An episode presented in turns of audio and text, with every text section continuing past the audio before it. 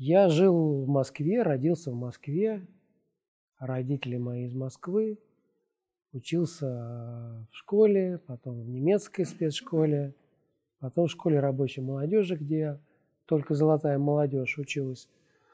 И в какое-то время я был такой золотой молодежью, как все, как вся золотая молодежь, которая в те времена занималась. То есть что? Старались ничего не делать, только развлекаться и деньги зарабатывать какими-то неофициальными способами по тем временам. Э, и у меня был круг друзей. У меня был один, есть, слава богу, а, у меня есть один э, очень близкий и глубокий друг, его имя Рубик. Он есть в книжке, и о нем все говорят, и упомянутый вами Андрюша Хас – это был такой человек наполовину француз, наполовину армянин, который жил в Москве напротив памятника рабочему с колхозницей. И у него были потрясающие музыкальные знания, и откуда-то к нему поступала музыкальная информация. То есть для меня он был таким ликбезом. Благодаря Рубику я полюбил музыку вообще. И он доставал какую-то уникальную музыку – и, наверное, благодаря этому во многом у меня сформировался музыкальный вкус. Кроме того, Рубик, э, как иностранец, ездил за границу еще до перестройки, когда у нас никто не ездил. У Рубика было куча литературы, много журналов, в том числе музыкальных, э, много друзей иностранцев. И Рубик, как такой мостик между Москвой и Петербургом, все время ездил в Петербург. И он дружил со всеми питерскими художниками или первыми сквотерами, которые начали заниматься электронной музыкой. А вот все художники, которые здесь на выставке, которые недавно а, Оля Табрилуц открыла, были друзьями того самого Рубика. И вот в какой-то момент Рубик в очередной раз включил электронную музыку. Вот было такое первое знакомство с этой электронной музыкой, а я на тот момент слушал достаточно такую альтернативную тяжелую музыку, сложную, как сегодня понимаю, многие мои друзья ее слушали. Ну, там, не знаю, Туксидамун, Einstürzen der Neubauten, Блейн Рейненджер, не знаю, если кому-то эти имена о чем-то говорят – да. И тут звучит музыка, в которой дын-дын-дын-дын-дын-дын-дын. Я не понимаю, в чем дело, а Рубик ее прям долго слушает, потом что-то еще подобное слушает. Я говорю, Рубик, я не понимаю, что это такое. Ну, не понимал, не понимал, не понимал, не понимал. А, потом, наверное, не буду описывать а, какой-то момент мне это стало чем-то интересно, чем-то мне это понравилось, не знаю чем. Наверное, впервые музыка мне понравилась не интеллектуально, а физически. Хотя тоже это не вполне точно. Раньше музыка физически тоже нравилась, плюс интеллектуально. Но здесь музыка просто тебя вводила в какой-то такой в шаманство такое. Ну вот с этого момента я стал слушать эту музыку и довольно скоро стал слушать только ее, практически перестал слушать все остальное. Ну и тут мы стали ездить в Петербург на Фонтанку, сделали несколько вечеринок в Москве, маленьких, приватных, куда приезжали дизжаки из э, Петербурга, из Риги. вот. Ну вот так это как-то началось. И потом в какой-то момент, уже в 92 году, э, я сделал приватный день рождения. Приватный день рождения моей жены в таком странном, красивом месте под названием Министерство культуры. Вот я так договорился с Министерством культуры э, и, наверное, впервые сделал так, такую серьезную работу – которая включала в себя, в общем, то же самое, что в дальнейшем я делал на всех мероприятиях. Ну, я не буду перечислять, что входит в организации вечеринок. И там получилось очень здорово. Несмотря на то, что это была вечеринка на 30-40 человек, там было прям очень круто. И декорации, какая-то постановка неимоверная, и диджей Грув потом выступал. Э, в общем, очень было здорово. И на этой вечеринке был мой товарищ Леша, э, Леша Хас, Алексей Хас, у которого к тому моменту уже вовсю работала фонтанка. Э, все, наверное, знают сквот на фонтанке, первый, первый клуб. Какой год, что? Я сказал, что это 92 год. Да. И Леша Хас мне говорит, Олег, а давай мы здесь же сделаем какую-нибудь массовую вечеринку. И мы делаем массовую вечеринку под названием Минкульт Пати. Недолго думали с названием. А, сделали вечеринку Минкульт Пати. А, вот видите, здесь есть оглавление. Если мы посмотрим на 92 год, где у нас, а вот она самая первая, 104 страница. Минкульт Пати в 92 году. А, была первая профессиональная вечеринка. Для меня а, было довольно мало опыта к тому моменту. А, вот. В основном Петербург, чуть-чуть Рига. За границей я на тот момент не посещал ни рейвов, ни клубов до 92 года. Я не был. Но у нас получилась прекрасная партия, прям вот крутейшая. Вот сейчас я вспоминаю, прям круто-круто. Во-первых, место уникальное. Во-вторых, отличная музыка. В-третьих, мы сделали некий карнавал. То есть люди приходили специально, наряжались, мы их предупреждали, будьте добры. При этом у нас была и там, выставка картин, то есть необычная так, такое, такая форма для, для отдыха. И люди, которые туда приходили, ну, я думаю, это 90% москвичей, конечно, для них это было удивление. Они с подобным не сталкивались. Была классная музыка. А, и даже мы там умудрились, я об этом довольно часто рассказываю, пригласить оперную певицу, которая загласила без микрофона, как она сказала, мне не нужен микрофон, я народная артистка. Без микрофона она загласила. Ну, так мы убрали звук в этот момент. Но человек 500 было. Кто-то говорил, кто-то просто шелестел, кто-то курил, может быть, чиркал, спички зажигал. Ну, в общем, ее слышало там 3-5 человека рядом сидящих. Она сильно очень обиделась, прям очень сильно обиделась. Мне пришлось с вечеринки уезжать, везти ее домой. Ну вот такие бы. Я буду листать, это не всегда будет совпадать с моим рассказом. Я сейчас ответил на первый э, вопрос ваш, с чего у меня началось. Я ответил, да? А, как мне рассказывать для вас, если вы знаете только о фонтанке? Ну, давайте мы, знаете как, построим разговор. Мы построим разговор в рамках того, что в Ельцин-центре сейчас прекрасная выставка про авангард 90-х. Я не был на этой выставке, надеюсь, я завтра ее посещу. Многих художников я знаю, а многие работы наверняка я знаю. Странное название «Авангард 90-х», честно, странное, потому что в основном эти художники были в 80-е годы, и получилось так, что волна вот этой новой электронной культуры, она возникла от художников. Это как происходило? Художники поймали новый драйв или поймали новую, новую возможность э, своего собственного возбуждения, я бы сказал. То есть они нашли нечто, благодаря чему они стали создавать новые произведения. Что это было, эти новые произведения?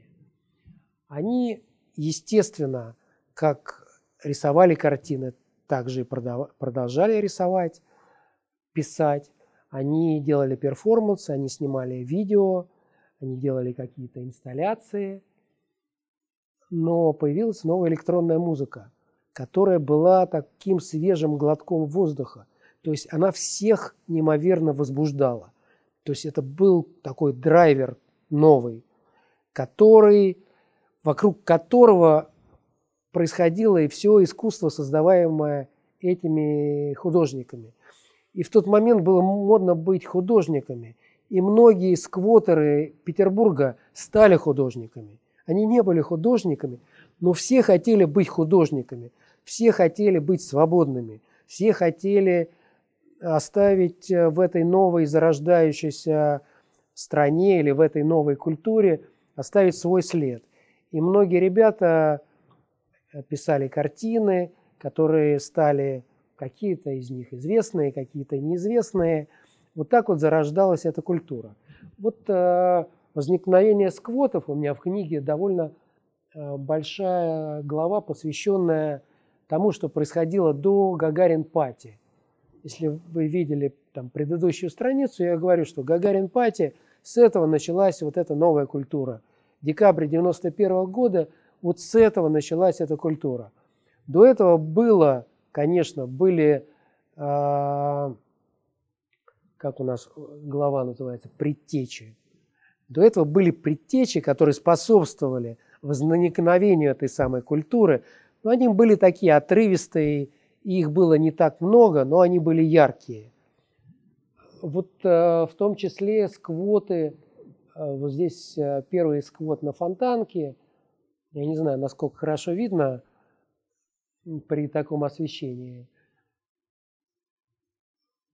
Вот это сквот на фонтанке, которую многие знают, заняли братья Хасы, оригинальная фамилия Неароновы, Леша с Андреем Неароновы. К ним присоединился Миша Ворон э, Воронцов, который на тот момент был прекрасным дизайнером. Он был знаменит тем, что был прекрасным дизайнером. Например, на Андрее Хасе вот эта рубашка, сделанная из э, российского флага, советского такого, была сделана как раз э, Мишей. А, в соседнем пространстве жил Георгий Гурьянов. На сегодня, наверное, один из самых востребованных и дорогих а, российских художников, который был в свое время до этого барабанщиком в группе кино. И во многом он сделал стиль группы кино. Стиль имеется в виду музыкальный стиль, но в том, же, в, то, в том числе и имидж, как они должны выглядеть, как они должны держаться, как Цой должен там стоять э, и так далее. Э, Гурьянов жил рядом, и во многом Гурьянов внес свою лепту в эту культуру, потому что Гурьянов обладал неимоверной коллекцией музыки, которую он сам привозил, и ему привозили многочисленные иностранцы, и он давал эту музыку а, первым диджеем, которые были на Фонтанке. Ну, вот, и... Вопрос именно сейчас контекст. Как вы думаете, почему не рокеры, которые вот в те 80-е подхватили новую волну, вы говорите про группу кино, да, вот эти вот э, биты, э, основа заложенная тоже из Нью Вейва, рок-музыки, по идее. Не они э, подхватили электронную танцевальную музыку, а вот художники. Мы, нам ничего не мешает э, рассказ, э, обычно потом вопросы мы сделаем по-другому. Окей, пусть будут вопросы. Давайте вам приведу простой пример про ту же группу кино. Э, всем, всем известна такая группа, как «Новые композиторы». Ну, многим известно, да. А, прекрасно. Ну, они, это имеется в виду Валера Аллахов. Да. А, Валера Аллахов и Игорь Веричев, новые композиторы, которые, наверное, первые издали русскую электронную музыку за границей, в Англии, появлялись на радио, на телевидении. Они делали проект э, с группой кино. Проект назывался, если я не ошибаюсь, Старт.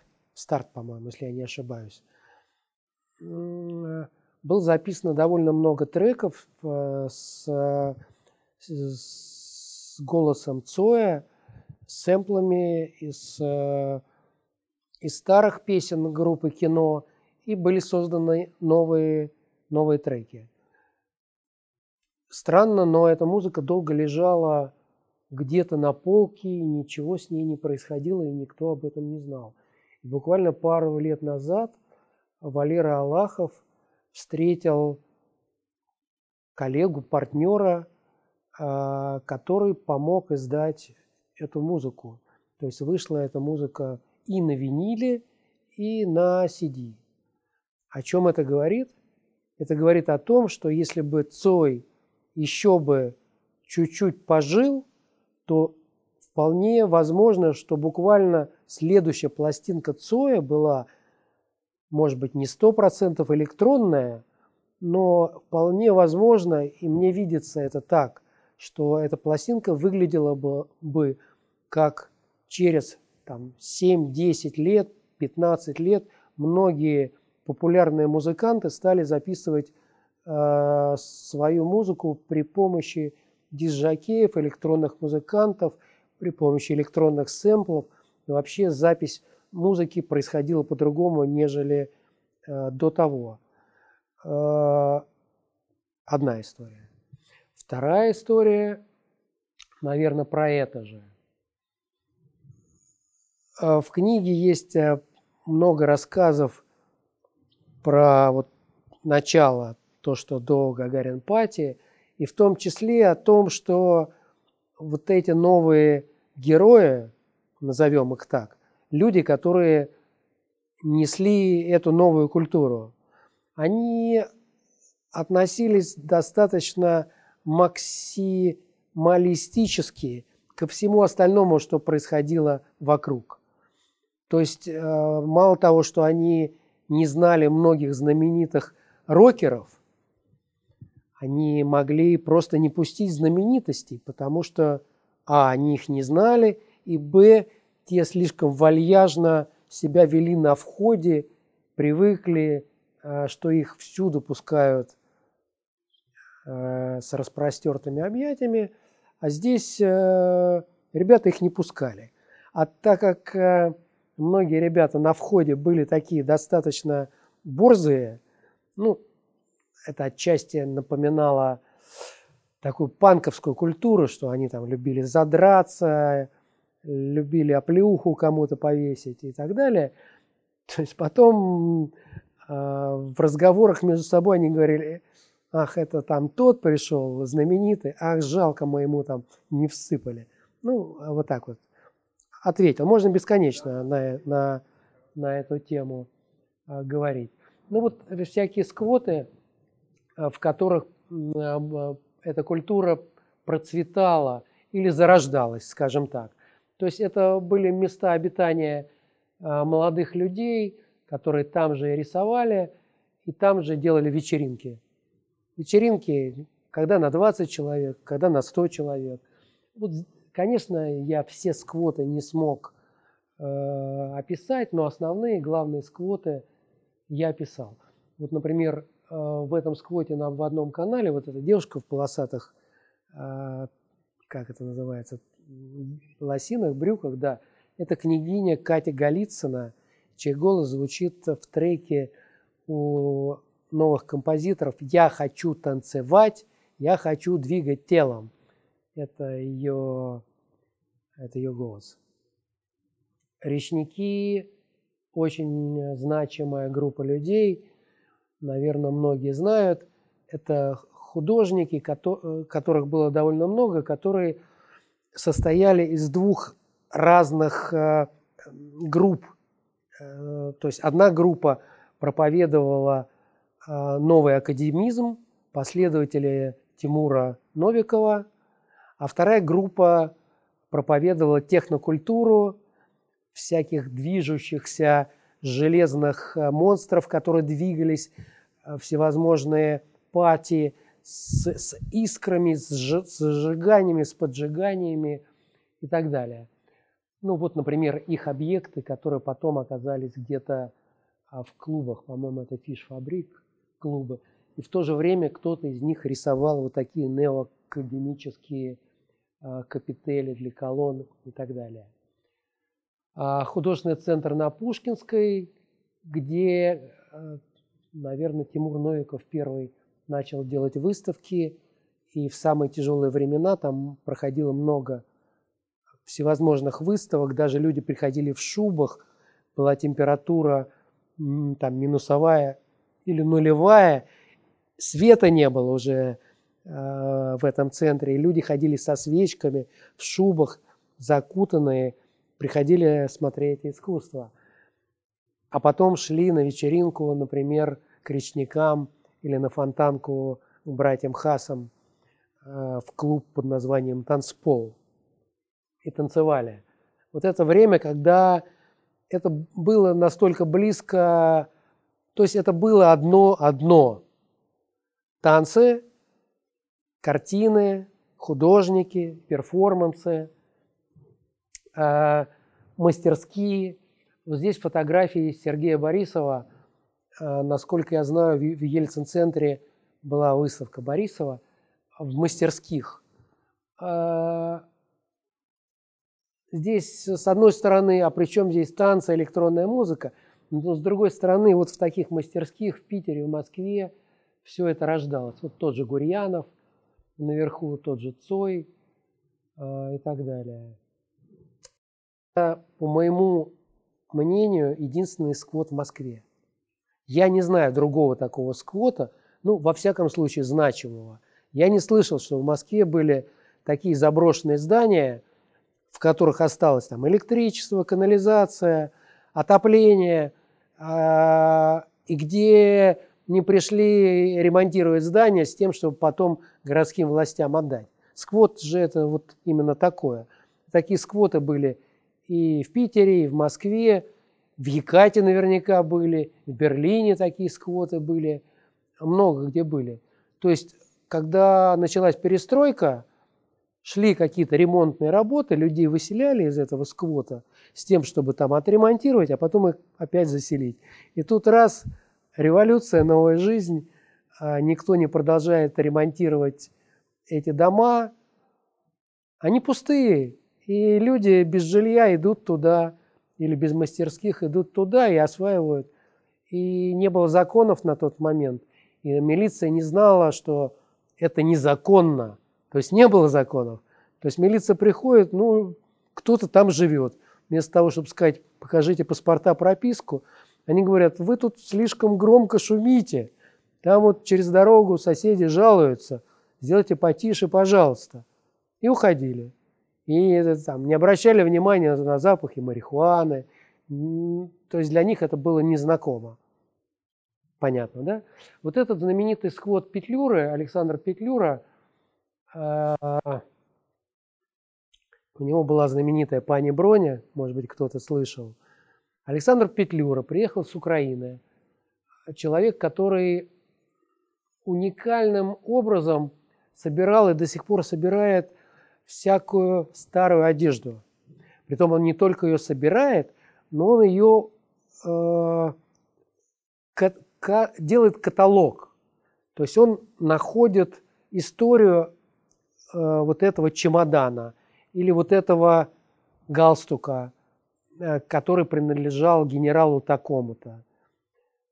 На сегодня он эксперт э, в истории моды, Александр Петлюра.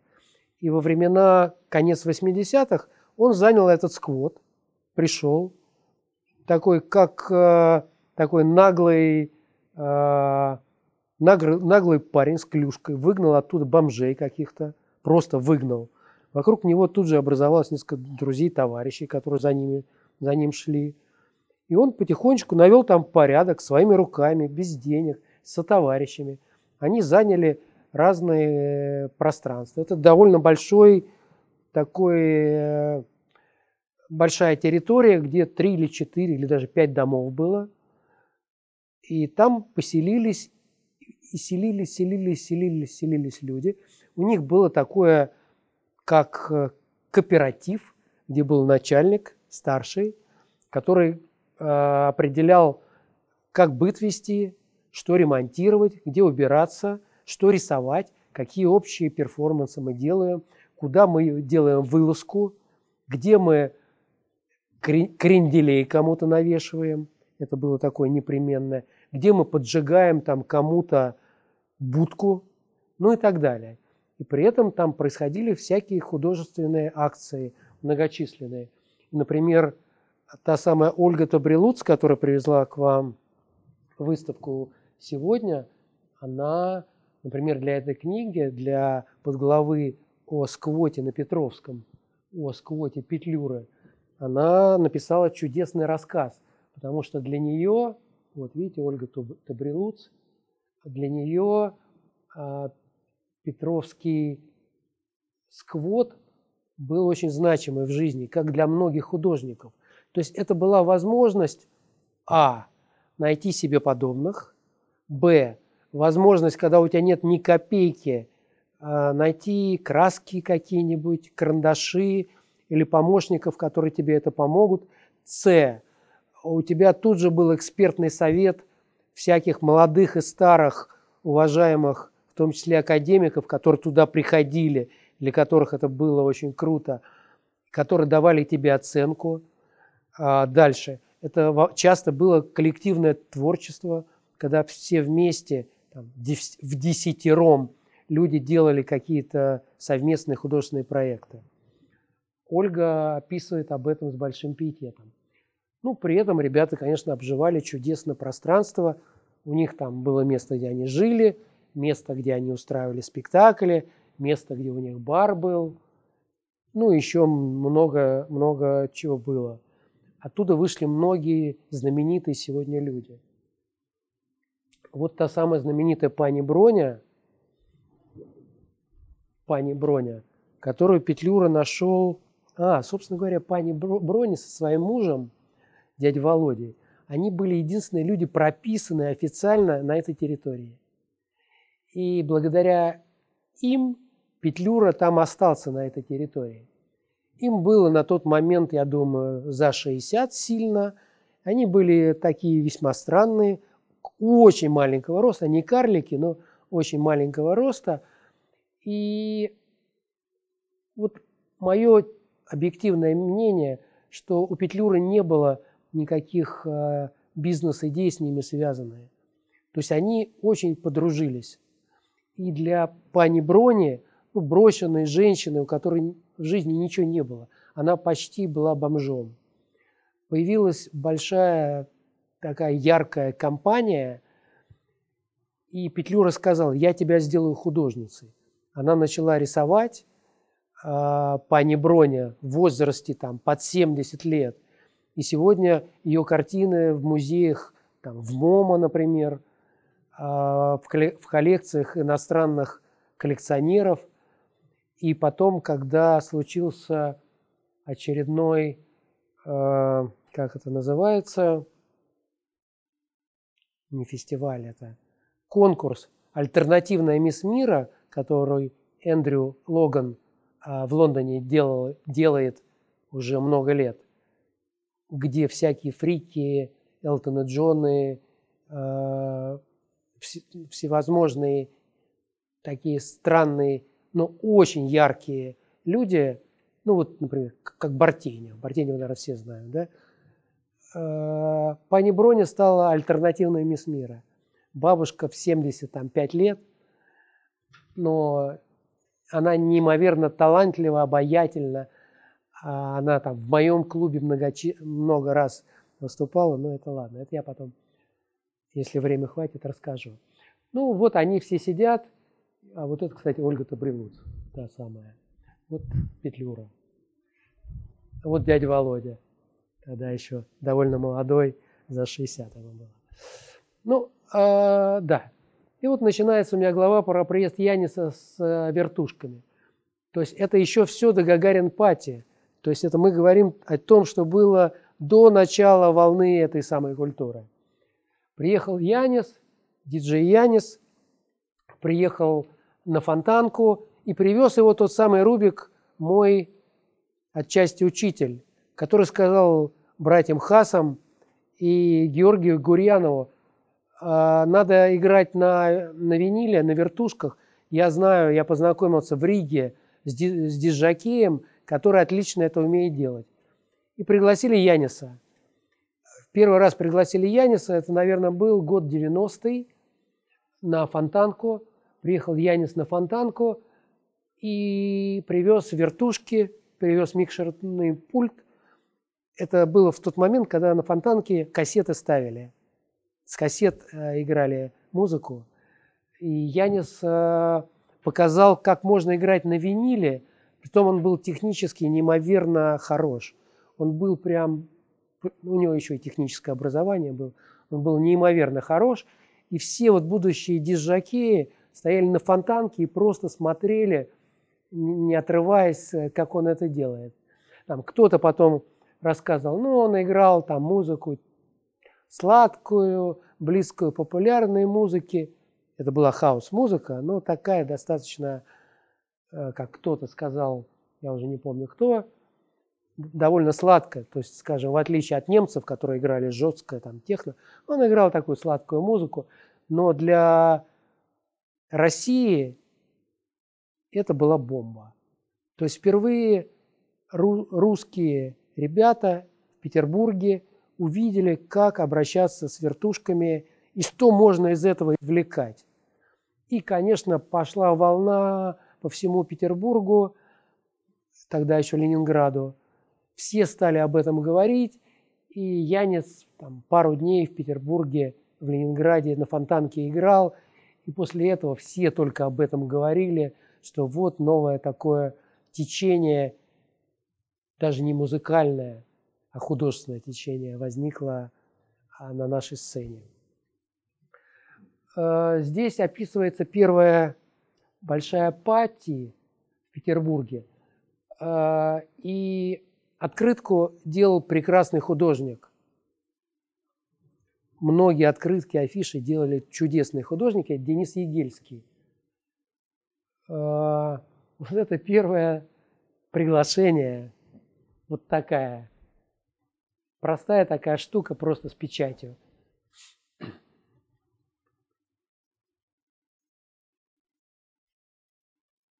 Новые композиторы – мы про них уже немножко поговорили. Наверное, не будем задерживаться. Единственное скажу, что э, очень жалко, что практически невозможно их вместе теперь увидеть или услышать. Я бы мечтал увидеть Валеру Аллахова вместе, э, вместе со своим бывшим партнером с Игорем Веричевым. Но они разбежались, а Валера Аллахов молодец, по-прежнему увлеченно записывает музыку, очень много работает, выступает. И он, конечно, один из таких ключевых легенд э, танцевальной культуры, один из первых людей, кто эту культуру создавал и с ним ассоциируется эта танцевальная культура. А вот он мне дал первые флайеры, которые были в Англии, когда э, выпускали его пластинку. Здесь я немножко рассказываю про модельный бизнес, э, про первые шаги модельного бизнеса. Почему я про это говорю? Немножко забегу вперед. Например, в интервью для главы про первые э, бутики, которые появились в 1996 году, владелец бутика говорил – мне. А ты знаешь, что все первые показы проходили где? В клубах, потому что только там была прогрессивная молодежь, ну, также деньги, также было модно там это делать, а больше негде это было. То есть концентрация а, модных людей была там. Ассамблея неукрощенной моды – это вот это, наверное, первое такое фестивальное событие, которое происходило еще на советском пространстве, когда Прибалтика была еще советской. И ребята умудрились привести туда альтернативных модельеров, то есть не тех, которые предопорте э, шьют носибельную одежду, а вот тех самых фриков, которые потом на альтернативные мисс мира были, ну, условные Бартеневы. Понятно, да? То есть они там, два человека, вот этот Бруно Бирманис и один парень, они разделились, то есть Сталин стал заниматься предепорте, одеждой носибельной, а Бруно стал заниматься вот альтернативной модой, такой, которую только для шоу можно использовать, только для радостного настроения, только для праздника. И вот был придуман этот самый э, фестиваль, на который приехали со всего мира люди. И модельеры, и журналисты. Э, то есть это было чудо чудное. Там были толпы людей. И в это время были дисжаки, которые играли на вечеринках, где-то на улицах или в клубах э, в Юрмале под Ригой. И как Бруно говорит, что вечеринки работали максимум до двух до трех часов. На тот момент не то, что сегодня до двух до трех дня. А, вот. Это, кстати, Бартенев. Э, это не первый фестиваль был, а, наверное, второй или третий. Вот видите, да, в очках он. Ленинградский планетарий. Ну, про планетарий что можно сказать? Что те же самые новые композиторы э, в Ленинградском планетарии записывали всякие космические программы, используя всевозможные звуки архивы. И потом в какой-то момент э, ребята с Фонтанки с ними договорились и сделали в планетарии первый большой рейв. Впервые это случилось. Первый большой рейв. И потом началась длинная история с планетарием. Длинная история с планетарием, где играл Янис сначала – вместе с теми э, э, питерскими, кто уже умел играть. Потом через короткое время тут будет играл Весбам. Давайте про Весбама я чуть-чуть позже скажу. Ну, вот музыкальная техника. Тут довольно интересные рассказы, какая была музыкальная техника. И в частности, как Янис своими руками спаивал а, всевозможные замены иностранных микшер, микшеров, пультов – и при этом, используя эту технику на диджейских международных чемпионатах, наши побеждали, потому что это было уникальное просто техническое открытие. И люди там с ума сходили, иностранцы, когда на бобинах, на бобинных магнитофонах на двух играли и микшерским самодельным пультом а, сводили левый и правый бобинный магнитофон. Но это лучше читать. Что еще было? Третий путь – это Москва. Э, это нечто вроде сквота, уникальное такое андеграундное место, которое занял э, Раскольников, такой основатель этого, этого клуба, который довольно долго жил, Боря Раскольников.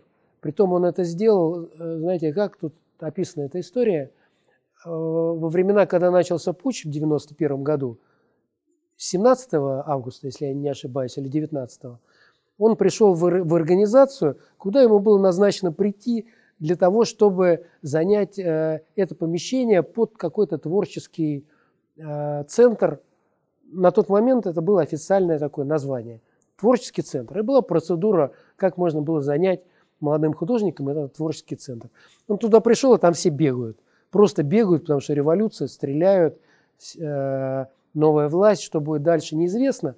А он такой в костюме, аккуратненький, пришел туда, ему говорят, вы чего? Говорит, мне назначено. И он получил этот свой третий путь. Э, там много что интересного происходило. Ну, не буду комментировать, что происходило. Третьем пути. ДК МАИ, Дом культуры МАИ, Москва. Э, ну, то есть МАИ – это Московский авиационный институт, и, у нем рядом с ним большой Дом культуры был. И в нем и в советские годы что-то происходило, и потом э, происходило уже во времена, когда началась электронная музыка, и часто эта электронная музыка мешалась на мероприятиях с неэлектронной музыкой. В общем, достаточно значимое место. Например, моя старшая дочь вот там начинала свою жизнь. И, кстати, диджей-лист, кто-нибудь знает такого?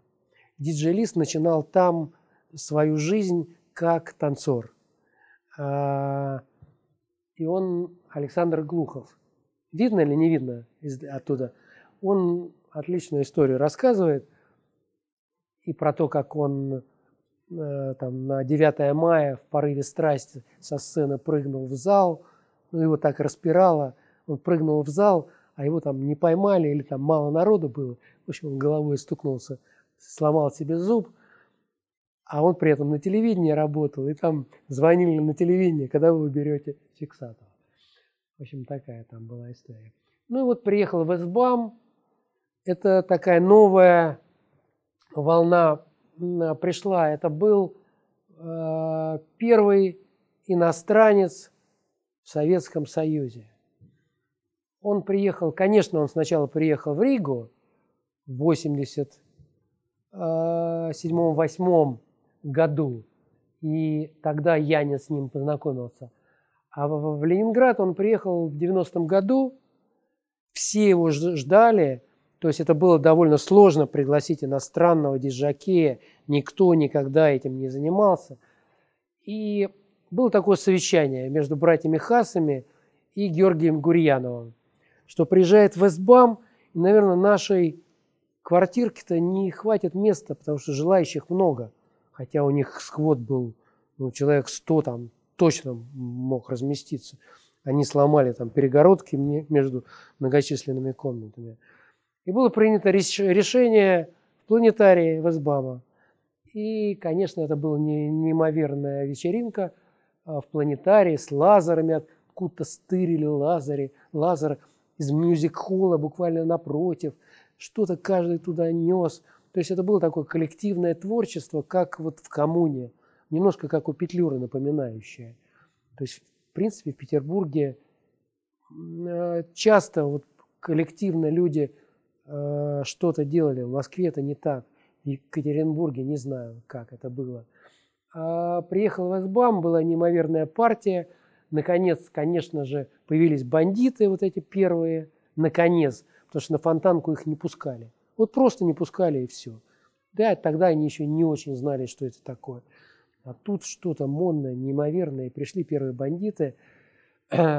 И была... Просто расскажу одну историю – была история такая, что а, Вестбам, его официальное имя Максимилиан Ленц, приехал со своим директором, а, с которым они создали бренд Low Spirit, а, записывали музыку многочисленную и сделали несколько знаковых фестивалей.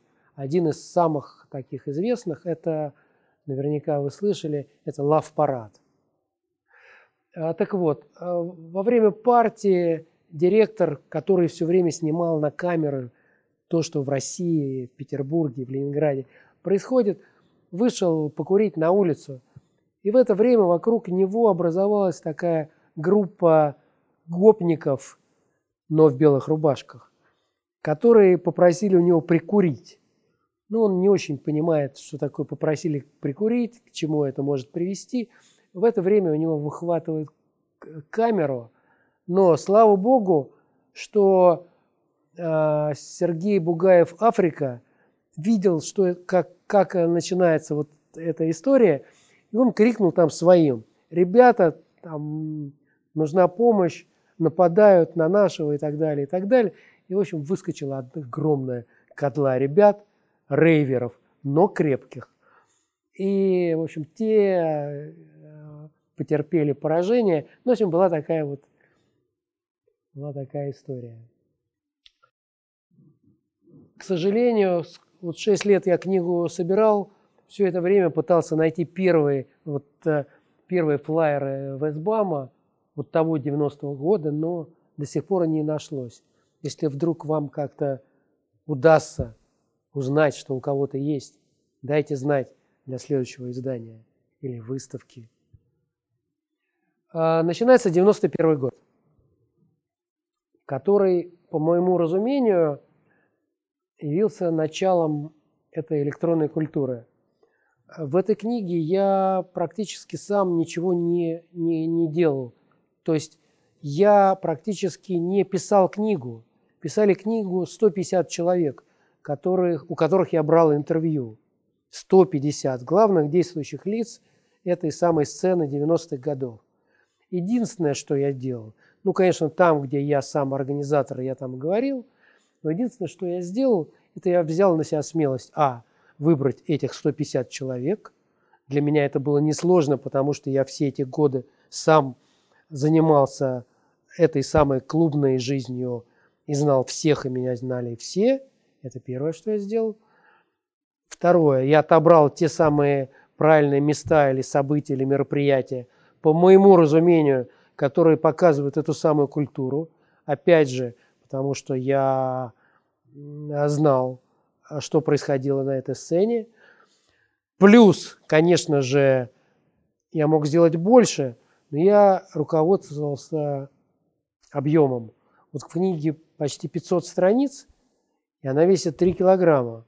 А если бы я сделал там 600, 700 или 800 страниц, ну, например, девушка не смогла бы поднять такую книгу, или это было бы довольно тяжело. Поэтому я отталкивался от того, чтобы девушка могла эту книгу поднять.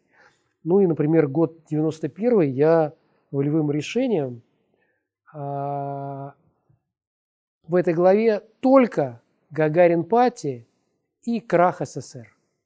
Все, в, это, в этой главе ничего нет. Вот здесь я подробно про Гагарин Пати а, рассказываю через своих сотоварищей, спикеров. Я собрал довольно много материала о Гагарин Пати. Вот видите, здесь, например, два, а, два плаката, ну, точнее, две открытки. Нет, плаката, извините. И один из плакатов был подписан, подписан Георгием Гречко на Гагарин Пати. А, а справа это оригинал-макет. Вот это, например, у меня сохранилось уникальное, уникальный документ, э, в котором, во-первых, написано, что, ну, сейчас я попробую прочитать, если, вы, если будет видно. В павильоне «Космос» в ВДНХ СССР 14 декабря 1991 года проводится не очень вижу собрание, смотр деловых кругов нашей страны с представителями а, иностранных фирм под названием Гагарин Пати. То есть на тот момент мы даже не могли внятно а, объяснить, а владельцы площадки не могли это высшему руководству показать, что там будут танцевать. То есть это был вообще нонсенс. Поэтому вот было придумано вот такое название, такой документ. Ну, собственно, это документ о том, как обогреть 14 а, декабря 1991 года огромный павильон «Космос», наверное, 10 тысяч квадратных метров, в котором холодно и нет отопления. Вот э, это документ об этом. А, конечно, здесь это не видно, класса качество этой фотографии. Эта фотография была в журнале «Штерн». Эта фотография любезно подарил мне ее автор Ханс Юр, Юрген Бургард. Подарил в 91 или в 92 году на, на, то ли на первом, то ли на втором Гагарине мне подарил слайды. Эти слайды. И потом до момента, когда я начал делать книгу, я не касался этих слайдов, потом, слава богу, нашел у себя дома и стал искать его. Нашел его, он меня вспомнить не может. Я ему рассказываю, ты мне подарил эти слайды в 91 или 92 году. Ну, как часто художники не от мира сего, мне пришлось подключать своего друга немца с тем, что он на немецком языке ему объяснил, убедил, что надо дать добро на публикацию этих работ. Это мои фотографии, там не моя фотография. Вот это Алексей Хас, а, тот самый основатель Фонтанки. И, наверное, нет, не скажу, что первый человек на Гагарин Пати, но один из, один из самых главных э, людей на Гагарин Пати. Янис, тот самый диджей Янис, о котором мы говорили э, уже выше – а, да.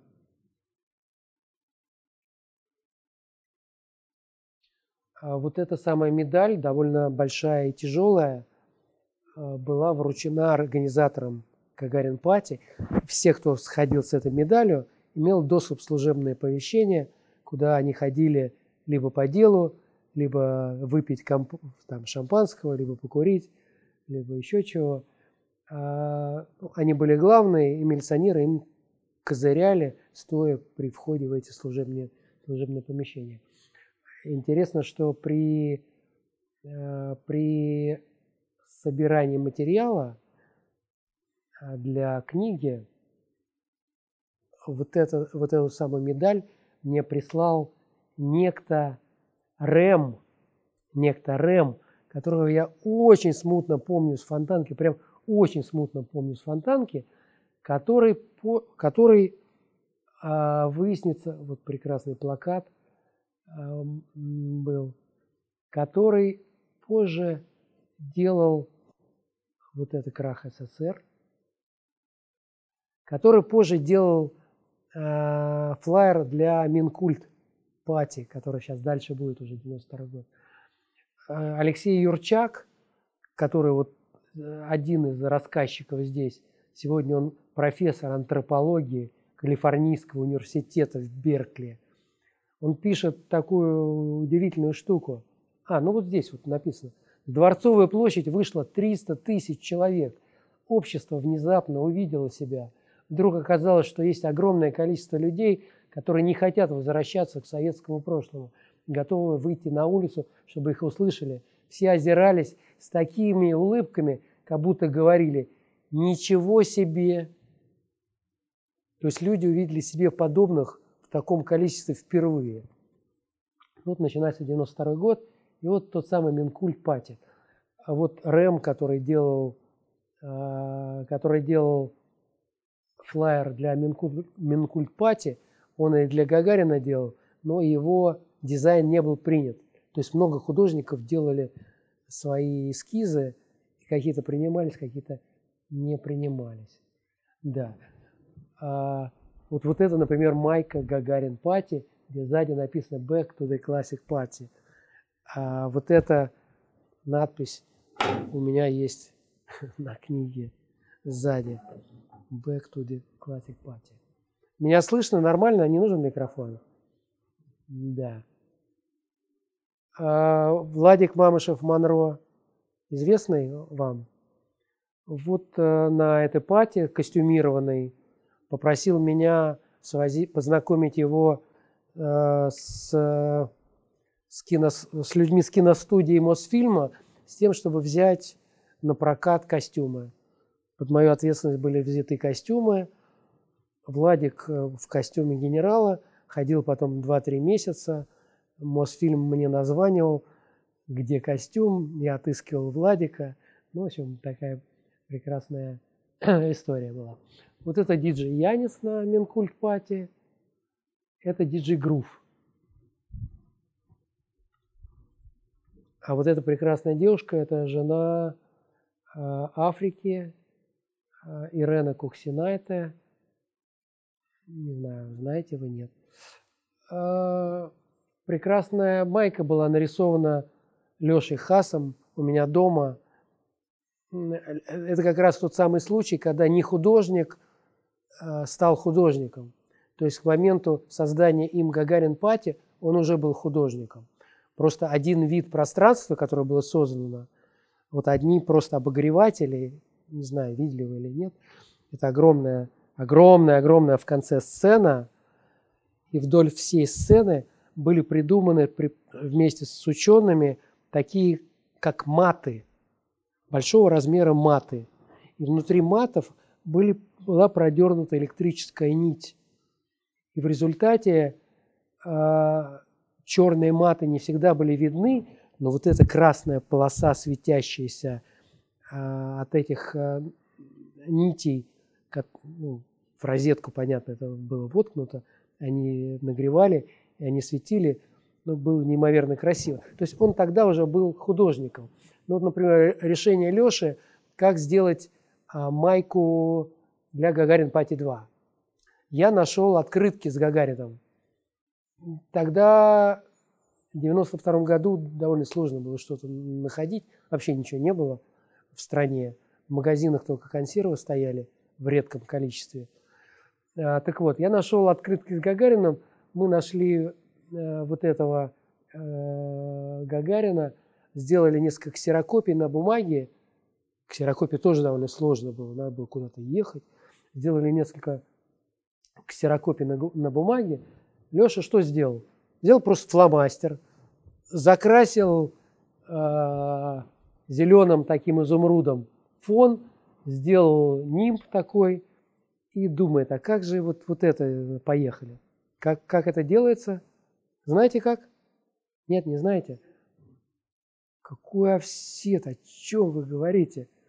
А, берется оригинал открытка с этой надписью, кладется на окно, на стекло, сверху кладется тот самый уже закрашенный а, Гагарин с, с нимбом, и просто обводится через стекло эти буквы – то есть это Леша Хаса рука и подпись Гагарина, это Леша Хаса рука, который обвел открытку. Ну, в общем, потом было а, много этих а, маек футболок сделано. Я сейчас сделал реплики в Москве под брендом Made in Dance. А, вот. Гагарин Пати 2. Стиль. Вот первые модельеры российские, 92 год, да, российские, уже российские.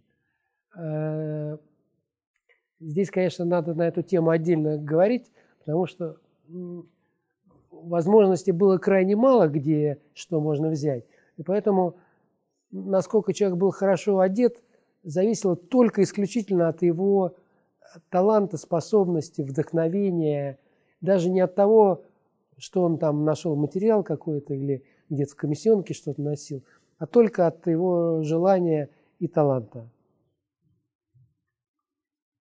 Ну, вот Бартенев, э, вот э, Бухиник э, из Питера, вот, кстати говоря, опять петлюрский сквот, тоже как все одеты. Все это барахолка, Тишинский рынок. Не знаю, в Екатеринбурге наверняка тоже какие-то рынки были, где всякое старье продавалось. Да. А вот справа это такие модники в Ленинграде, Алиса и Виктор. Он был бандитом в свое время, а потом стал нереальным, э, нереальным классным таким другом э, клаберов.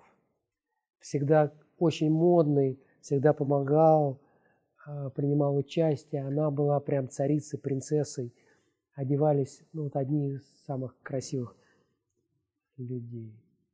Да. Это диджей Гаврила будущий. Не знаю, кто-то знает. Мы говорим про стильных людей. Это человек, который первый принес, привез в, в Россию транс из Гоа. Прям попал первый раз на Гоа, снесло крышу и присылал в Россию на фонтанку кассеты, записывал кассеты и присылал. В общем, оттуда началась э, эта музыка. А вот это та самая пани Броня, которой мы уже с вами говорили на одном из показов в 92 году. Я делал показ в каком-то кинотеатре в Москве, да. А это просто люди стоят в очереди на рейв-мобиле. Ну, вот так вот одевались А Костя Лавский, который у вас неделю назад играл на выставке, тоже в 92 году а, очень постарался Костя, чтобы во втором издании книги была его, его фотография. В первом не было его фотографии, во втором вот мы нашли его фотографию. А это тот самый диджей Гаврила, который транс и который тоже с фонтанки. Да. Начинается рейв мобили. Один из самых значимых рейвов, а, который делали ребята Женя Бирман и Ваня Салмаксов. Очень значимые люди в этой культуре. Оба уже в мире ином. Один умер в Канаде, а второй в Москве в 98 году.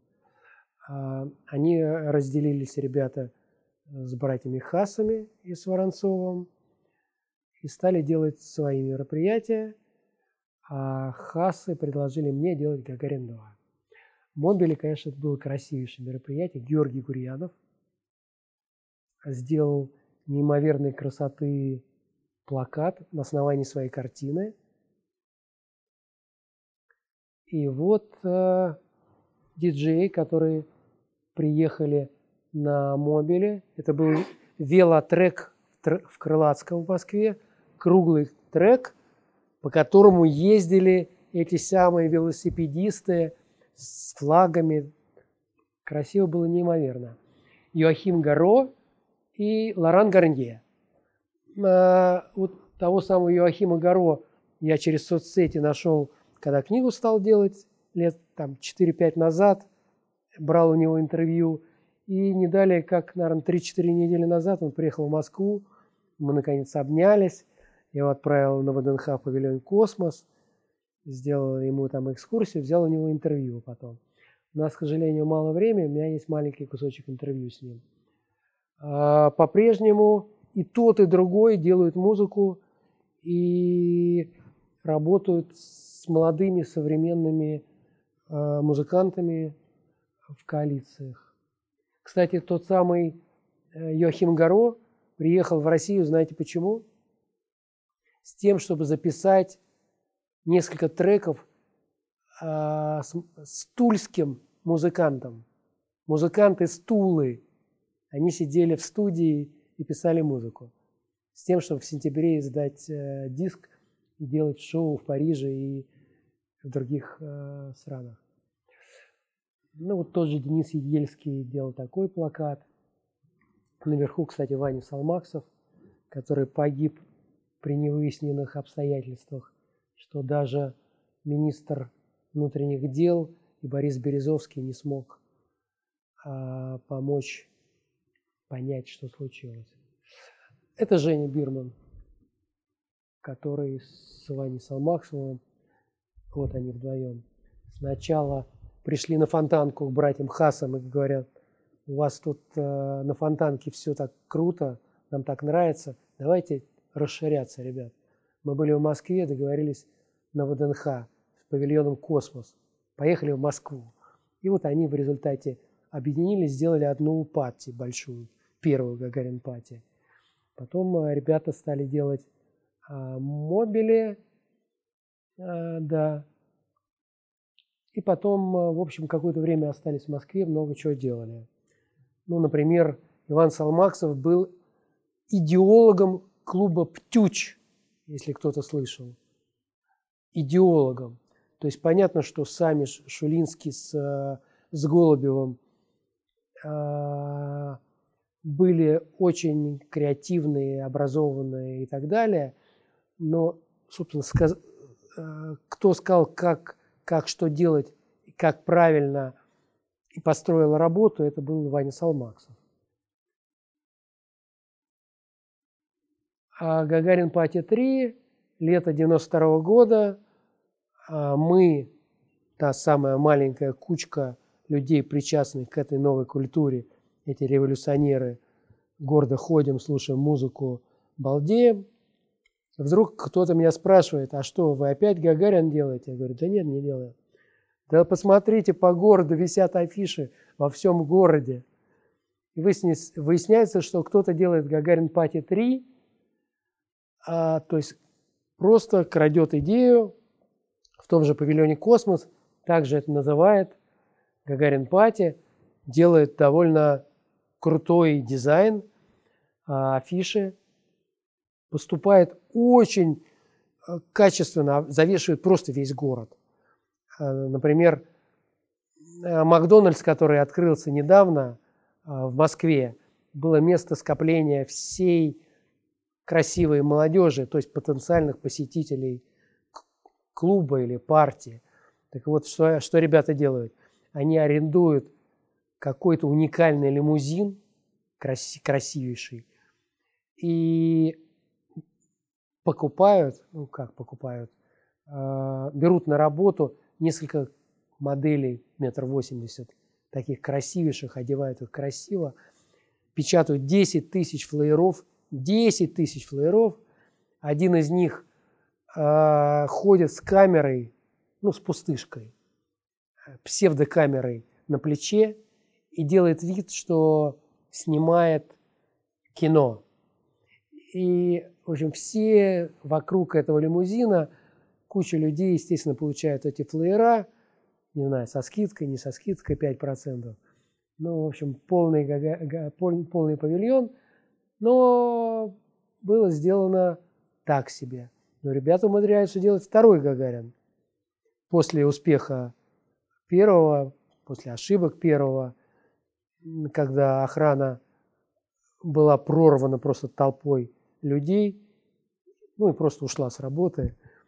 Но ребята поняли, и уже к тому моменту заработали прилично, поняли, где проколы, ошибки, сделали второй, третий, третий уже совсем был плохой, поскольку были непрофессионалами. Но так, чтобы сегодня понимать, например, здесь написано «Космическое лазерное шоу «Империя техно» или «Диджей из Парижа что-то такое. Или, например, шашлыки из осетрины, дегустационный зал. Что это такое? А потом прошло энное время, я понимаю, кто эти ребята. Один из них оказывается в дальнейшем один из важных деятелей клубной культуры Тимур Ланский, который сегодня знаменитый ресторатор у нас в Москве, не знаю, может где-то в других городах. Один из его знаменитых брендов – это Чехана номер один в Москве. И он тогда своему товарищу, а, с которым он тогда познакомился, они вместе сделали это Гагарин Пати, говорит, слушай, хочу вот чем-то заниматься, а ребятам было, ну, не знаю, 22 года. Хочу чем-то заниматься, либо что-то типа концерты, танцы, либо шашлыки, но в красивом помещении с красивой модной музыкой.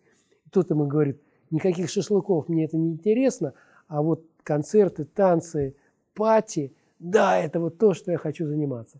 Этим вторым парнем оказывается Алексей Горобий, человек, который в нулевые годы, в общем, сделал э, танцевальную культуру такой, какая она, наверное, что касается гламура, на сегодня гламурная часть не, не может подобраться к тому уровню, как сделал Алексей Горовий, что касается гламурной части.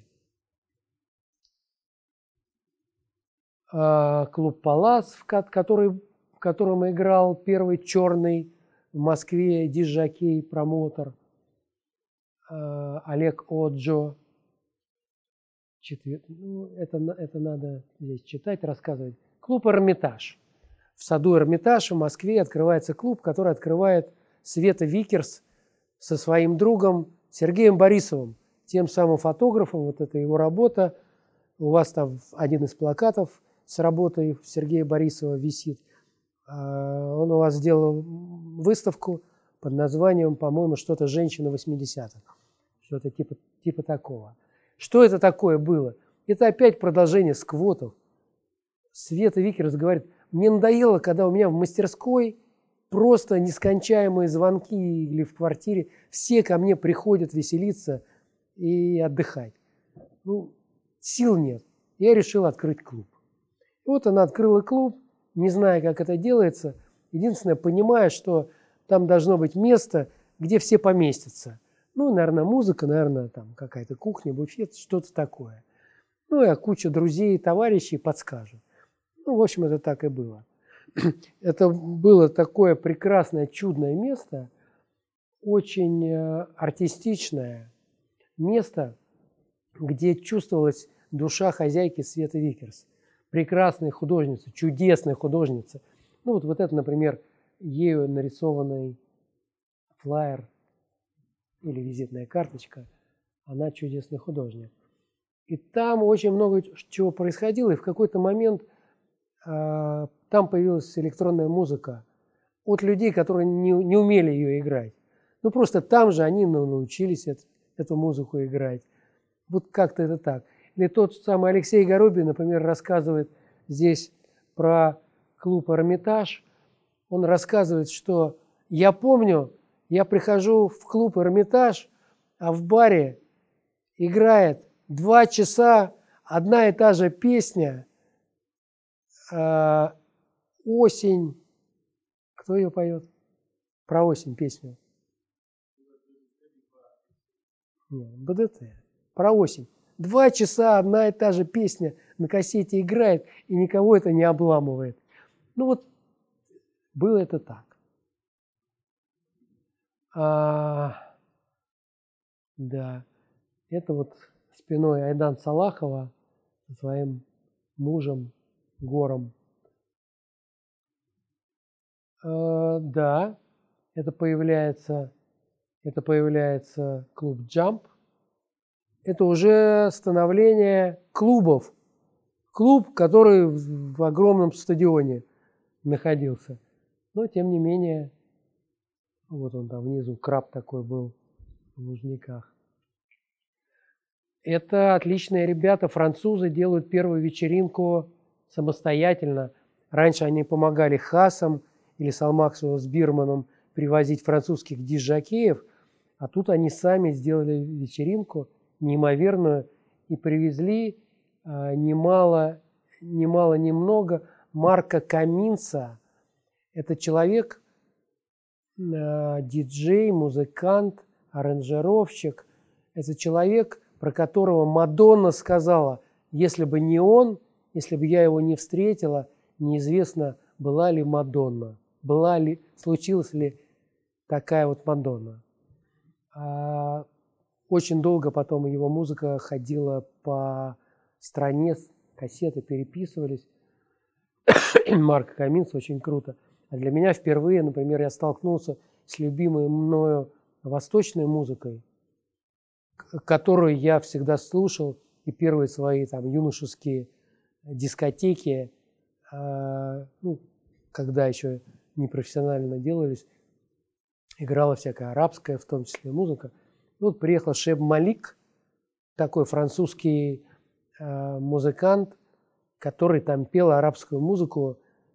И для меня было удивительно, что то, что я там в юности слушал, оказывается, можно можно слушать, и это естественно. В общем, это было круто. Он такая парижская звезда была. А в России это впервые такое случилось.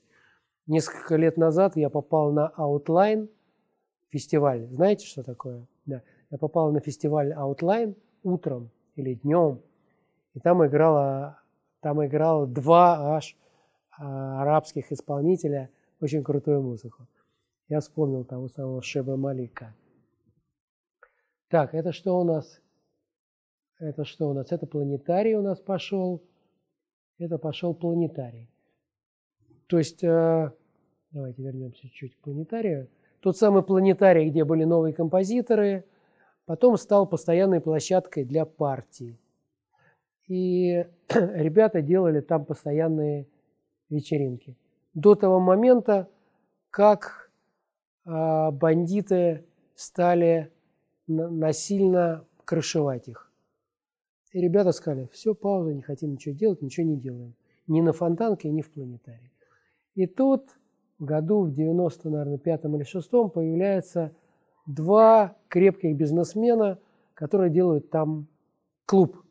Один из которых много лет прожил э, в Голландии, и он привозит голландских фриков, ну и, в общем, пытается что-то сделать похожее на то, что он увидел в Голландии. А сегодня он известный, один из известных владельцев э, сети радио и, наверное, самое главное в Петербурге, кто привозит иностранных артистов. Евгений Финкельштейн. Да. А, он пытается сначала использовать тех самых ребят, которые начинали. Например, Миша Бархин у него энное время а, работал. Но потом, в общем, они расстаются, и сам как-то по накатной пытается сделать. Смотрит на «Титаник» клуб в Москве, который тогда всех а, просто убил на повал. Пытается чуть-чуть быть похожим, как мне кажется. Мы делали какие-то коллаборации, даже приезжали в клуб «Планетарий» и так далее. Но здесь мы говорим про начало, про 92 год, пока. А вечеринки «Горький дом» на крутящейся сцене ДК имени Горького, где мама того самого Жени Бирмана была директором. Вот ребята там делали неимоверные вечеринки, очень красивые, и приглашали балерин. То есть ребята по-прежнему относились к этому, ну, это те же самые Бирман, э, Ваня Салмаксов по-прежнему относились к этому как к художественным актам. То есть это было, если на мобиле это были э, велосипедисты, которые неслись, неся какую-то новую идею энергии движения вперед, то здесь балерины под новую электронную музыку показывали новый какой-то другой танец, незнакомые ни балету, незнакомые ни рейверам новым. То есть это было продолжение художественного акта. Появились модельные агентства. Соответственно, эти же модели, первые свои показы, дефиле, конечно, в основном делали в клубах. Богдан Титамир, который, будучи популярной звездой, поп-звездой. Вот, например, Сегодня для многих слово «поп» – это такое отрицательное слово. Он был, как у него называлось, high energy, Богдан Титамир. Он вдруг в какой-то момент при помощи Ивана Салмаксова становится просто супер, э, супер модным, активным э, продюсером. продюсером. У него появляется сквот – Вернее так, он сам называет это сквотом. На самом деле это совсем не сквот, это помещение в центре Москвы, на Патриарших прудах, в шикарном дорогущем месте. Он оборудует там закрытый клуб. Вот прям закрытый-закрытый клуб.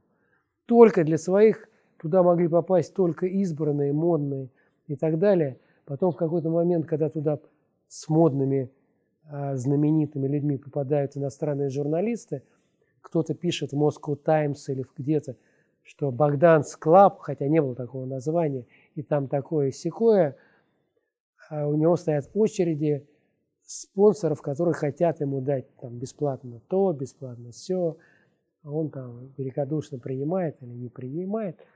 У него очень круто было, у него были очень красивые девушки, очень красивые девушки, которые потом и в клипах у него снимались. Ну вот, например, вот, например, здесь.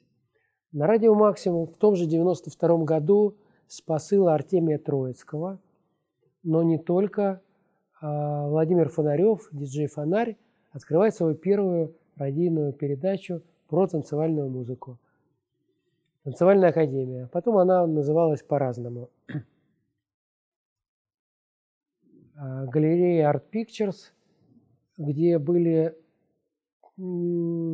основателями Art Pictures были Федор Бондарчук, э, Михалков-младший. Э, это не вполне клуб и не вполне танцевальная культура, но там была эта музыка, там была галерея, и там собиралась вот модная молодежь, которая там рожала какие-то проекты, в том числе танцевальные. Э, клуб Тани Друбич, я не понимаю, где почему-то... А, галерея Art Pictures, да, танцевальный клуб Тани Друбич. Таня Друбич в какой-то момент э, сказала, что надоела вот эта вот серость, надо жить по полной программе. Сделала клуб. Сделала клуб со своими друзьями, Здесь у нее, конечно, душесшипательная история, как она пишет про то, как это развивалось, как, как к ней пришли бандиты, и как ее мечта загнулась, и, слава богу, оказался рядом один Югослав, который сказал, давай я возьму это на себя. И она рассталась с этим клубом, но клуб оставил неизгладимый след в истории как минимум Москвы. Ну вот пошел 93-й клуб, Белый таракан клуб, Андрей Делос открывает клуб «Пилот» вместе с э, господи, с Антоном Табаковым, еще несколькими сотоварищами. И появляется клуб «Пилот». То есть это ДК, доски, огромная площадка, стоит звук, но там неимоверное актерское просто раздолье. То есть все там креативили, и сам Делос, и Антон Табаков, будучи актером в тот момент, и все, кто к ним приходили в гости, и все люди с кинофестивалей, и музыканты, и все на радость играли там бесплатно музыку и так далее. И параллельно с этим в этом же здании строится дорогой закрытый клуб-бар под названием «Сохо», куда не пускали никого только по клубным карточкам. И те, у кого были эти клубные карточки, могли внутри, по внутренней лестнице перемещаться в толпу, где громко, шумно, или сюда, в этот бар, где все чисто, как в Европе – где Антон Табаков и Делос начинают уже использовать знания Европы, поваров каких-то пробовать и так далее, и так далее. Изменения такие а, происходят. Клуб 011.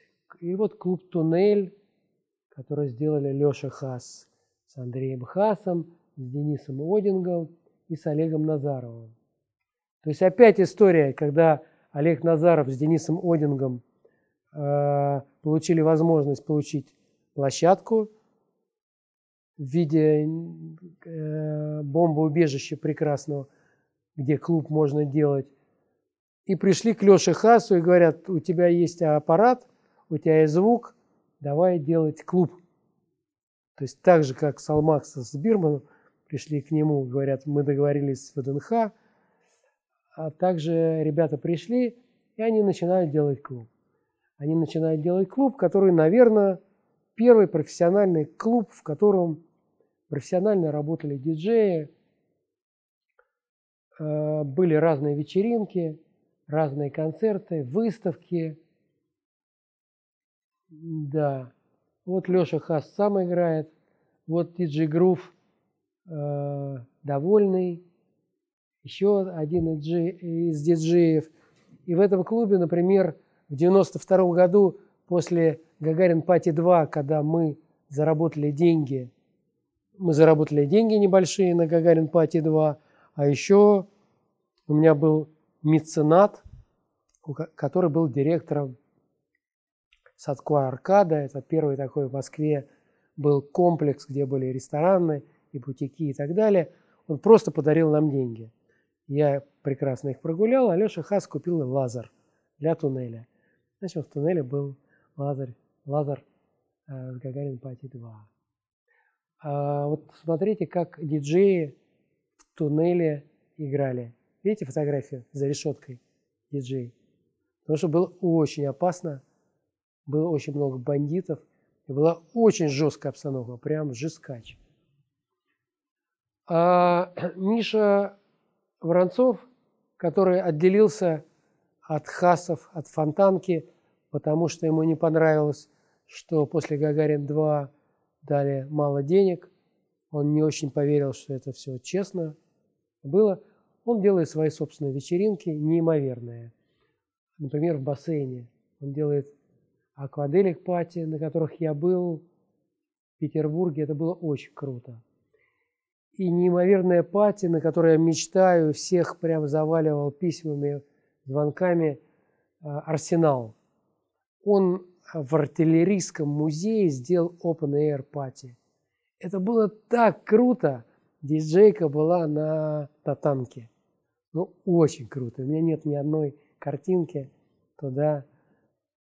Да. А в Москве появляется, не знаю, в Петербурге, в Екатеринбурге гей-клубы. Не мог э, не уделить ему маленькую подглаву. Появляется Манхэттен Экспресс в гостинице «Россия». Кто-нибудь помнит гостиницу «Россия» там, где сегодня Зарядье в Москве? Нет, не помните? Ну, вот была там гостиница «Россия», в которой американцы открыли клуб «Манхэттен Экспресс». И в этом клубе на фоне э, всяких концертов и показ мод и так далее стали делать техно и хаос вечеринки. Манхэттен Экспресс, на которых все буквально, буквально все значимые диджеи и промоутеры на тот момент что-то делали. Там появился промоутер Женя Зумакин с брендом ЖЖ Восхир, человек, который просто вдохновлял многих, который очень много делал вечеринок и который во многом тоже образовал диджеев музыкой, которая у него была. Ему доставляли, и сам он стал ездить пластинки, и многие у него покупали пластинки. Ну, много было всяких разных вечеринок, значимых, реально значимых. Могу бесконечно только про это говорить. видите, везде много ЖЖ Восхир на многих вечеринках. А танцы для масс появляется слоган такой, который Женя Жмакин придумал. То есть у него была миссия нести эту культуру в массы. То есть в этот момент начинается э, массовая любовь к этой культуре. Начинается. То есть это только первые шаги. 93-94 год. Первые шаги. Начинают появляться рейвы большие. 93-94 э, год. Появляется BIS TV, на котором чуть-чуть стали говорить про новую культуру. BIS TV – это э, часть э, канала «Дважды два», музыкальный, Бори Зосимова, Бориса Зосимова, где э, работали несколько ребят. Они очень смешно, эмоционально рассказывали, как на коленке делались, делались всякие телевизионные программы.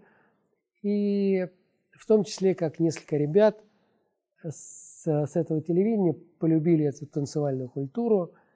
Ну, не только потому, что они полюбили, на телевидении появились репортажи об этом. Конечно, уже и сам Борис Зосимов знал о том, что есть такое, и слышал, и видел.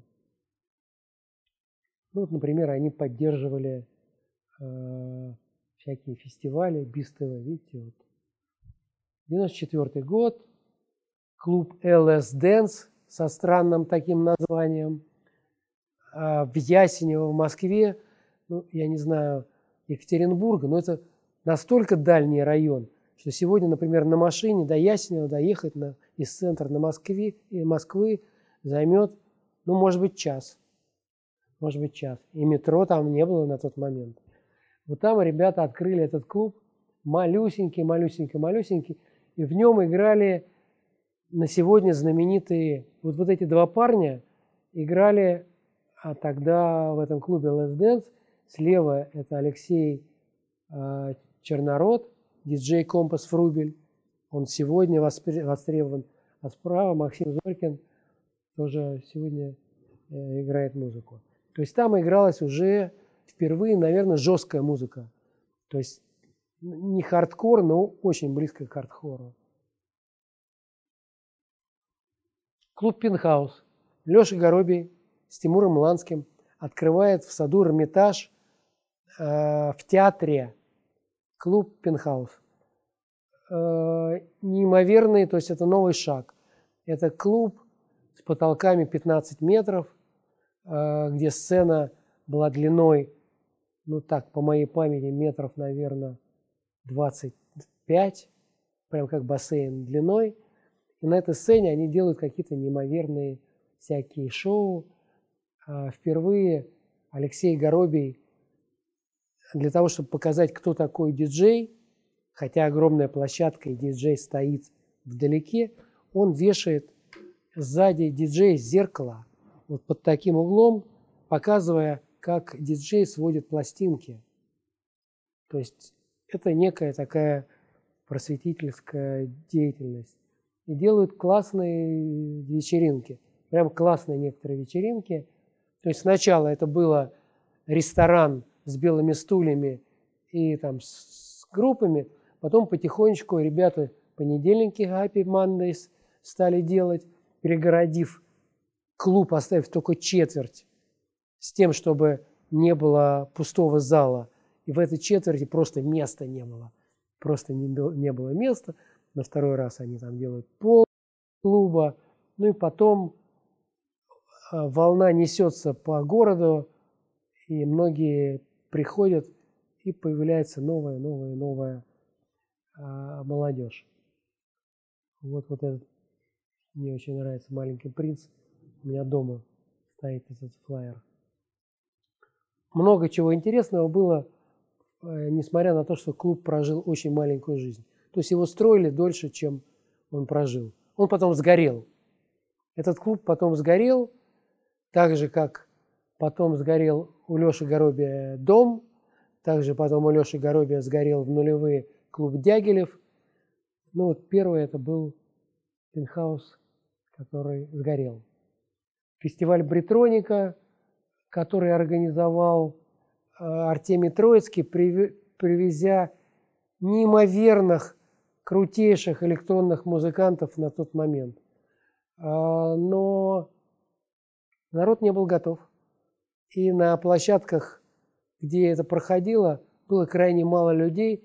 То есть для музыкантов, которые приехали, они впервые в жизни столкнулись с тем, что не полные залы. И многие сегодняшние знаменитые э, диджеи и промоутеры говорят об этом как о, о времени стар, старта своей творческой карьеры. То есть тогда они поняли, какая может быть музыка разная, тогда они поняли, какое может быть взаимодействие на людей, ну, в частности, диджей Спайдер или э, э, Тимур Мамедов, если кто знает. Это два клуба в Петербурге, о которых я не знаю ни слова. Костя Лавский, который у вас был недавно, э, дал мне информацию. Я, я спрашивал, а что было серьезного в Петербурге? Про Москву все знаю. Первый диджейский чемпионат, куда приехало много иностранцев, был в Москве. А, давайте, может быть, сменим, немножко подустали, да? Давайте, может быть, просто на этом прервемся. В книге есть очень много всего. Можно вас попросить видео, где просто листается книга, и, а ребята что-то спросят. У кого есть вопросы? О чем поговорить 15 минут? Нет вопросов? Сколько вообще была жизненный цикл, наверное, какого-то проекта, какого-то клуба в то время? Потому что Ольга э, говорила, что очень быстро все менялось э, в это время. И, в принципе, столько ну, э, все равно какая-то идея, поиск идеи, какой-то труд был затрачен, чтобы открыть какой-то формат. Хорошо, хороший, хороший вопрос, да. А, конечно, чаще всего клуб живет коротко, короткую жизнь. Ну, если Пинхаус жил там полгода, то нормально клубу прожить там два года. Э, с чем это связано? Это связано, а, что люди хотят что-то новое, б, что творческие силы иссякают, с открывается что-то третье, пятое, седьмое. А, меняются вкусы, приоритеты а, у людей. Промоторы выдыхаются, просто физически невозможно жить в клубе. Ну, это довольно тяжелая работа. Есть, конечно, исключения.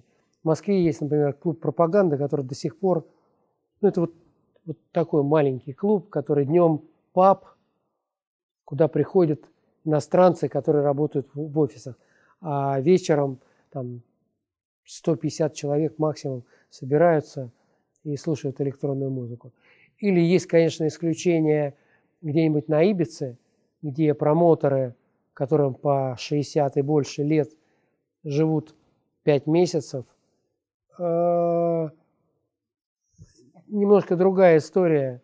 Тебе не надо убиваться все 12 месяцев, и возможность уехать отдохнуть на, там, на неделю уже может клуб выбить из колеи. Поэтому в основном клубы живут э, два года. Но некоторые живут, конечно, больше. И у меня был спор с одним из э, последователей клуба «Титаник», моего клуба, который я в 95 году открыл, который рассказывал, что мы пришли, посмотрели, что в «Титанике», все срисовали и научились, и открыли клуб. У него клуб прожил 10 лет. 10 лет.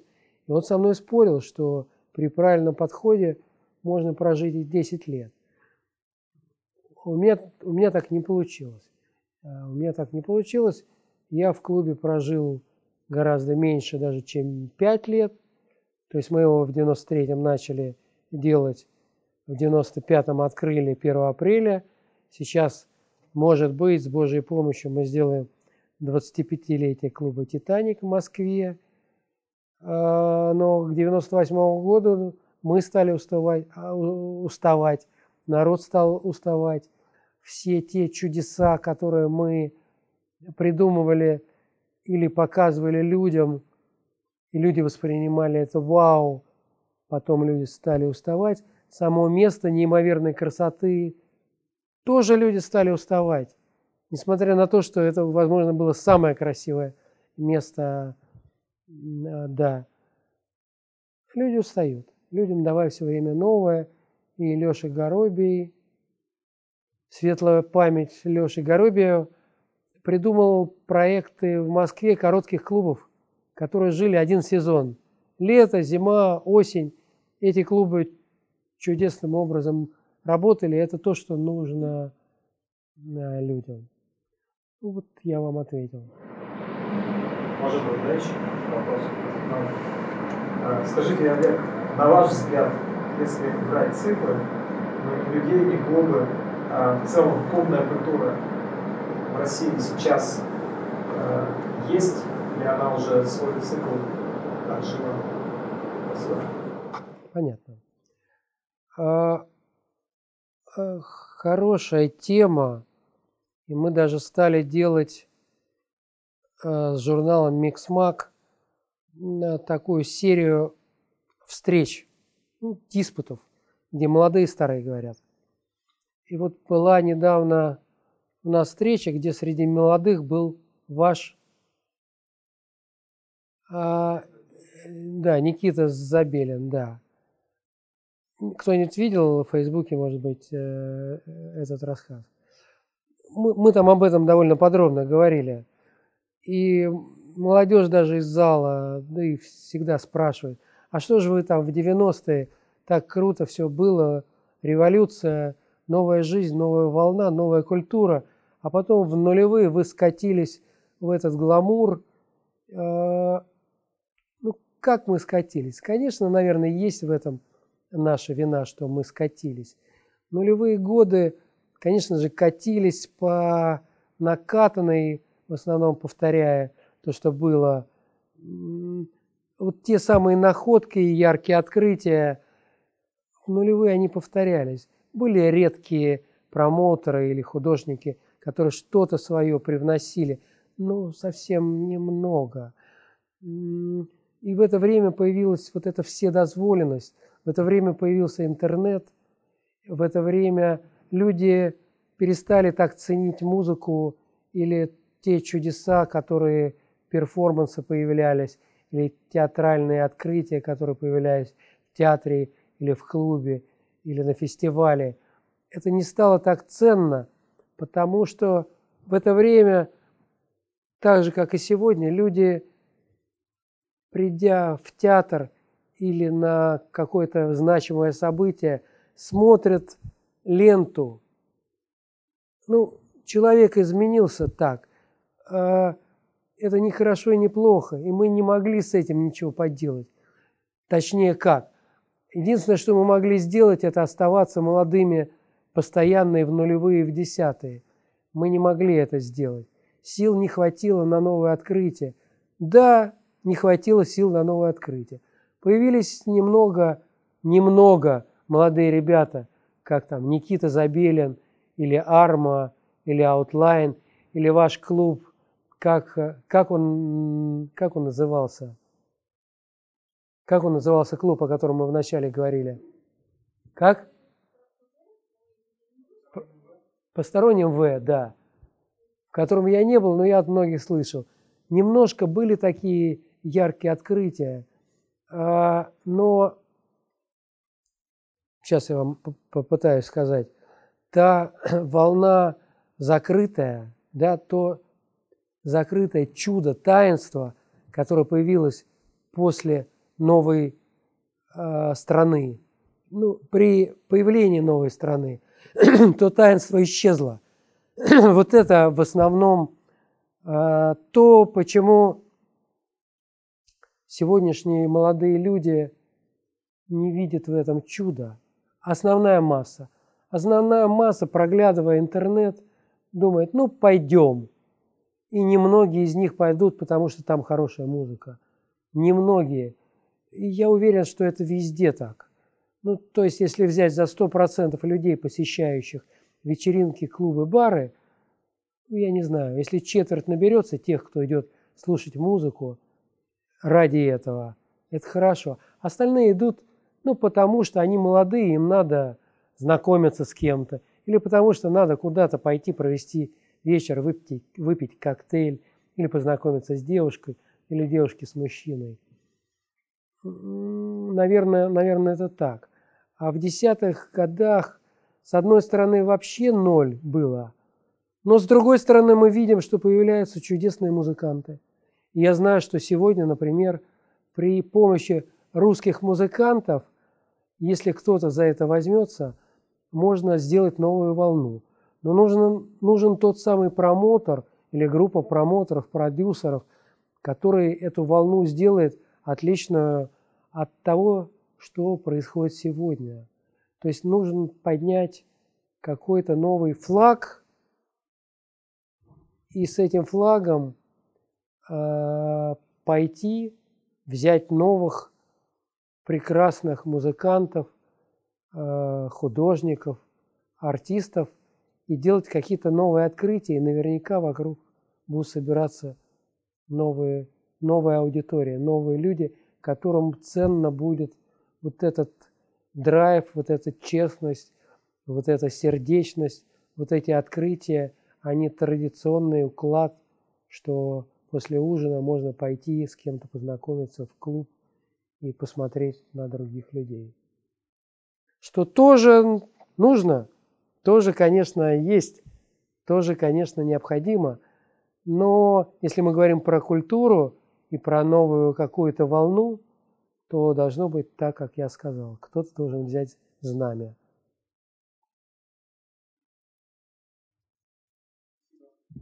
Пожалуйста. Если кто-то хочет подписать, э, давайте мы это сделаем, у кого есть книга.